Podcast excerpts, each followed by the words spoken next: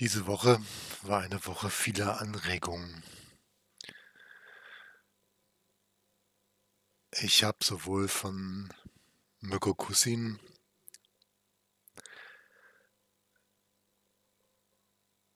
ein sehr liebes Dankeschön erhalten für meine Besprechung seiner Lesung mit Schwester Ursula Hertewig.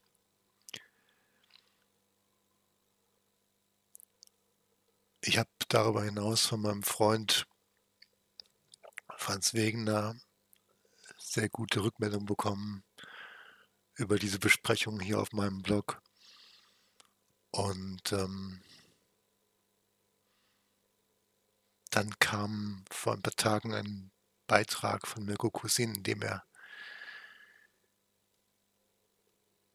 ältere Texte, eigene ältere Texte nochmal neu vorgestellt hat auf seinem Blog Sprachrhythmus. All das hat mich angespornt, auch nochmal eigene Arbeiten hervorzuholen, wieder zu lesen und ich wage jetzt mal was und es ist ein Experiment und ich werde auf die Reaktionen der nächsten Tage warten, ob das ankommt, ob da mehr von gewünscht ist, mal sehen. Es ist für mich kaum vorstellbar, dass ich bereits 2010, also vor 10 Jahren, einen meiner Texte von 1991 in dieses Blog gestellt habe, damals schon in der Rückschau. Und mit meinen damaligen Betrachtungen dazu. Ich werde nochmal auf diesen Beitrag von 2010 verlinken.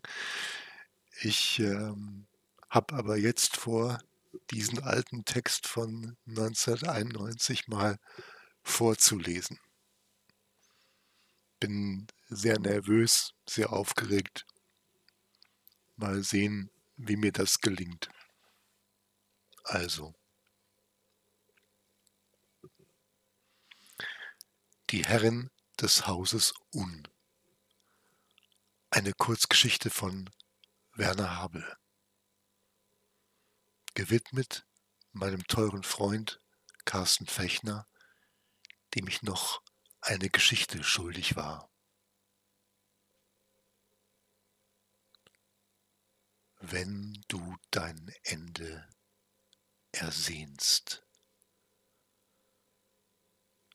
wenn Erinnerungen an wilde, brennende Jugend deinen zu schleimigen Klumpen von Staub geronnenen Körper wie reißende Würmer foltern, dein Bett, einst Uterus bitterer Wollust, ist schon die höhnische Ahnung deines modernden Grabes.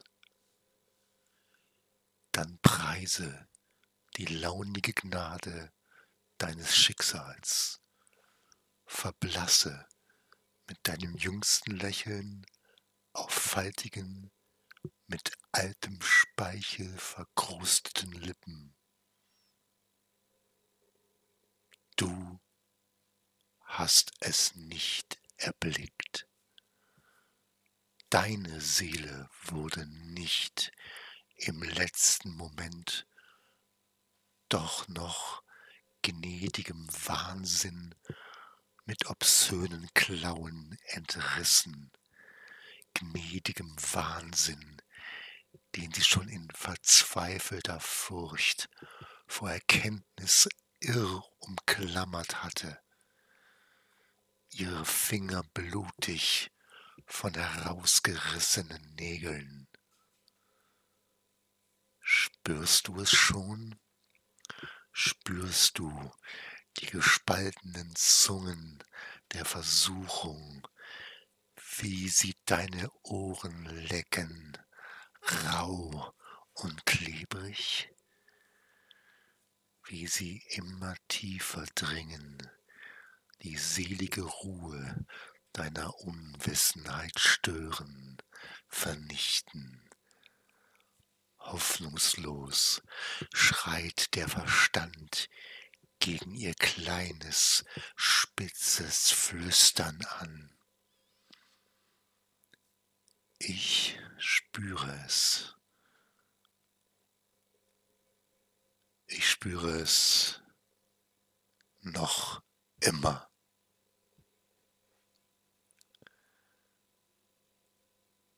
Mein erster Blick auf das Haus Un war eine Erlösung von langer Qual. Die Nachricht, dass das Haus, welches dem größten bekannten Schatz indianisch-ethnologischen Wissens beherbergen sollte, zum Verkauf stand, nachdem 5 der erlauchtesten Forscher auf diesem außerordentlichen Gebiet dort gelebt und gearbeitet hatten, spülte mich aus dem von verrottendem Geschwafel schweren Sumpf der Universität von New York in die Stadt Providence, wo sich nun am südlichen Ende der Benefit Street das alte Gemäuer von meiner zittrigen Gestalt erhob. Den erstaunlich niedrigen Kaufpreis hatte ich in freudiger Erregung im Büro der mit der Nachlassverwaltung betrauten Anwälte entrichtet. Diese hatten die Aufgabe erhalten, nachdem der letzte Besitzer, Dr. Francis Bloom, eine Koryphäe auf seinem Gebiet, nach seinem spurlosen Verschwinden letztlich für tot erklärt worden war. Selbst bereits hohen Alters hatte er das Anwesen unter gleichen Umständen und aus denselben Beweggründen wie ich erst vor wenigen Jahren erstanden. Kurz nach seinem Einzug kündigte er der Fachwelt die Veröffentlichung umwälzender Erkenntnisse über die Mythologie der uramerikanischen Naturvölker an, die er der damals schon legendären Bibliothek des Hauses entrissen hatte.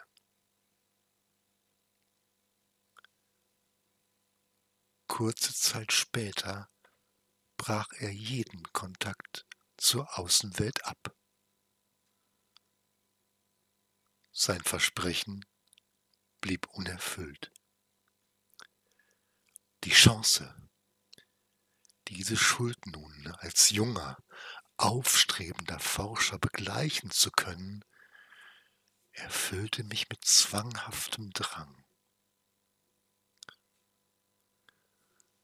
Daran änderte auch das absonderliche Verhalten der beiden Anwälte nichts, welches diese an den Tag legten, sobald ich den Vertrag unterzeichnet hatte.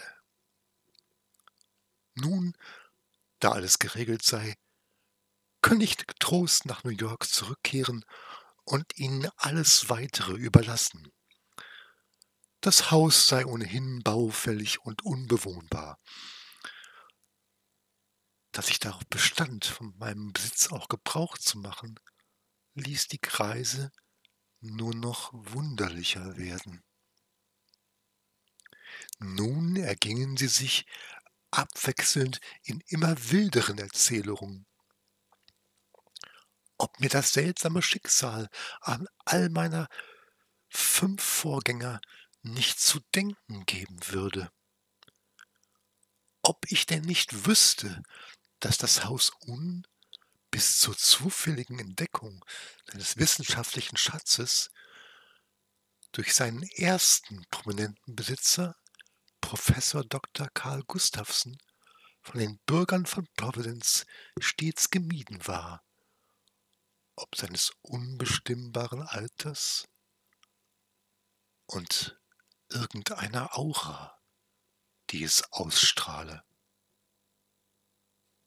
Man müsse es ohnehin nur verkaufen, um der Stadt den horrenden Verlust an Grundkapital zu ersparen. Aus irgendeinem kindischen Aberglauben heraus wage niemand, es abzureißen. Man mute keinem mehr zu, dort zu leben.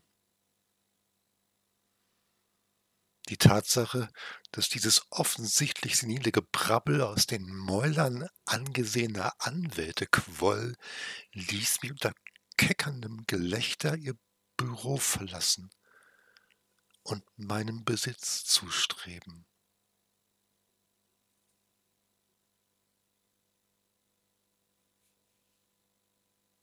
Es ist nicht von dieser Zeit. Das ist alles, was ich über das Alter des Hauses sagen konnte. Das ist alles, was ich sagen kann.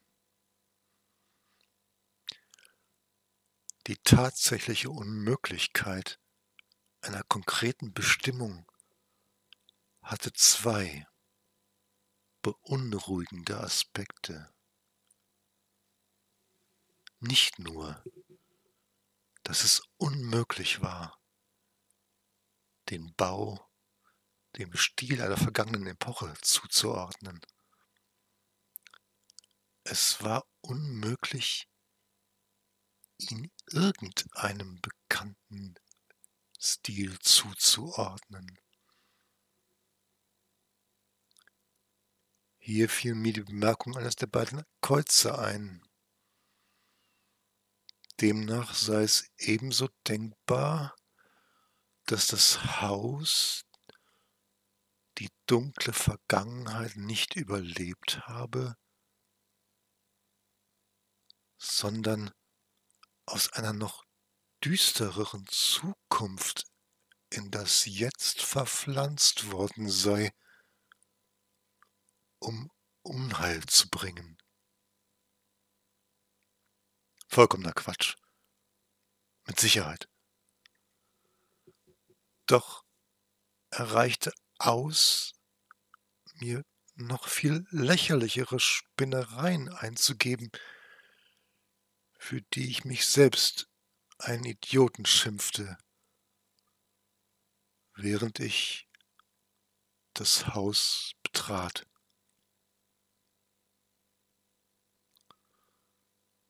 So konnte ich mich des Eindrucks nicht erwehren, der ganze Bau sei eine schwärzlich-grüne Gallertkugel, ähnlich dem Laich einer warzigen Kröte. Linkisch aufgepropfte Dachgiebel gaben ihm nur die Maskerade eines Hauses.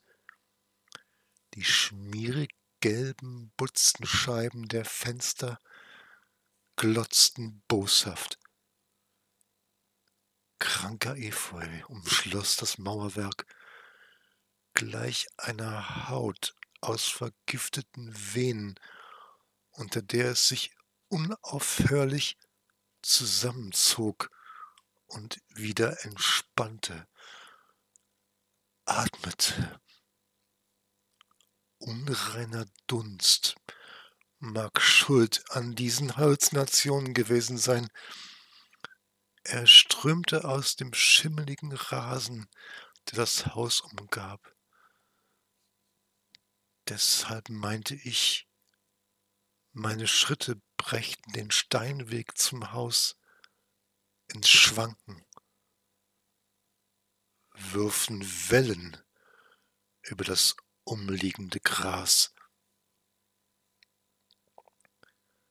Warum waren die sonst so dicht gedrängten Gebäude der Benefit Street so weiträumig um mein Anwesen herumgebaut worden, als kauerten sie furchtsam aneinander. Im Angesicht des Grauens,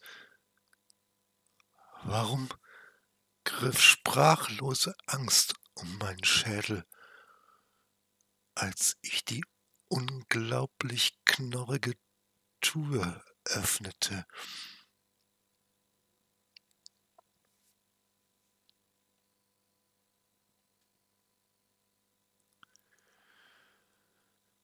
Die Luft im Inneren war ein nasser, heißer Nebel, schwer vom Gestank verdorbener Algen. Die überaus starken, elektrischen Lampen, zweifellos angebracht von einem meiner Vorgänger, vermochten kaum, ihn zu durchdringen. Immer war dieses leise Geräusch zu hören, als ob Seegang gegen Schiffswände schlüge, und andere Geräusche, über deren Ursprung ich nicht nachzudenken wagte. Es fiel mir schwer, mein Gleichgewicht zu halten. Der Boden war rutschig und gab meinen Schritten nach. Sowohl die Aufteilung als auch die Einrichtung der Räume war überraschend spartanisch. Der Haupteingang führte direkt ins Schlafzimmer. Hier fand ich außer einem einfachen Bett und einem Tisch mitsamt Stuhl nur eine Bodenluke, die über eine Treppe zum Kellergewölbe führte. Der grauenvolle Verwesungsgestank, der mir entgegenschlug, sobald ich sie öffnete, veranlasste mich, diesen Teil des Hauses fürs Erste unberührt zu lassen. Ich konnte nur noch feststellen, dass man von hier aus sowohl eine karge Herdstelle als auch die ersehnte Bibliothek direkt erreichen konnte. Bevor ich mich erschöpft auf den Stuhl fallen lassen musste. Das bisher Erlebte hatte Psyche und Physis bereits weit über Gebühr strapaziert. Da war die nasse Hitze, die gepaart mit dem fauligen Gestank jeden klaren Gedanken so lange erhitzte, bis das Hirn brodelnd aus dem Schädel floss. Da war dieser übel riechende, zähe Schleim, schwarz-grünlicher Farbe, der buchstäblich alles bedeckte, aus dem alles zu bestehen schien. Und da waren diese krankhaft runden Räume, die den Verstand nicht einen einzigen rechten Winkel boten, an dem er sich auf der Flucht vor dem Wahnsinn, dessen selige Geborgenheit ich damals noch nicht ersehnte, hätte festklammern können. Hätte ich diesen Moment nicht das ekelhafte Bild meines schreckens verzerrten, vielschwitzenden Gesichts in einem Wandspiegel entdeckt. Meine Seele wäre verblutet. So riss mich der letzte Lebenswille meiner Ratio aus starrer Lethargie und ich stürzte verzweifelt in die Bibliothek.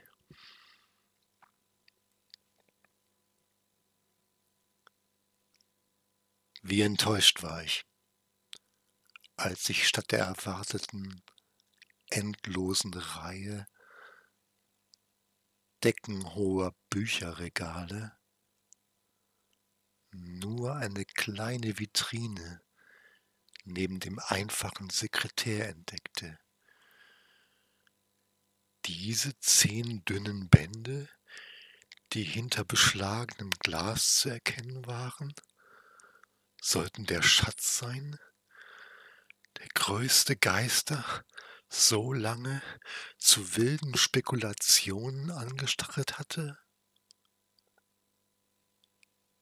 Furchtsam hörte ich mein krächzendes Lachen. An dieser Stelle möchte ich Pause machen. Ich hoffe, ich bekomme von euch, meinen Hörern, eine Rückmeldung, wie euch das bis jetzt gefallen hat. Sollte es euch nicht gefallen, dann können wir es dabei belassen. Wenn es euch gefällt, dann werde ich den Rest vorlesen. Dankeschön.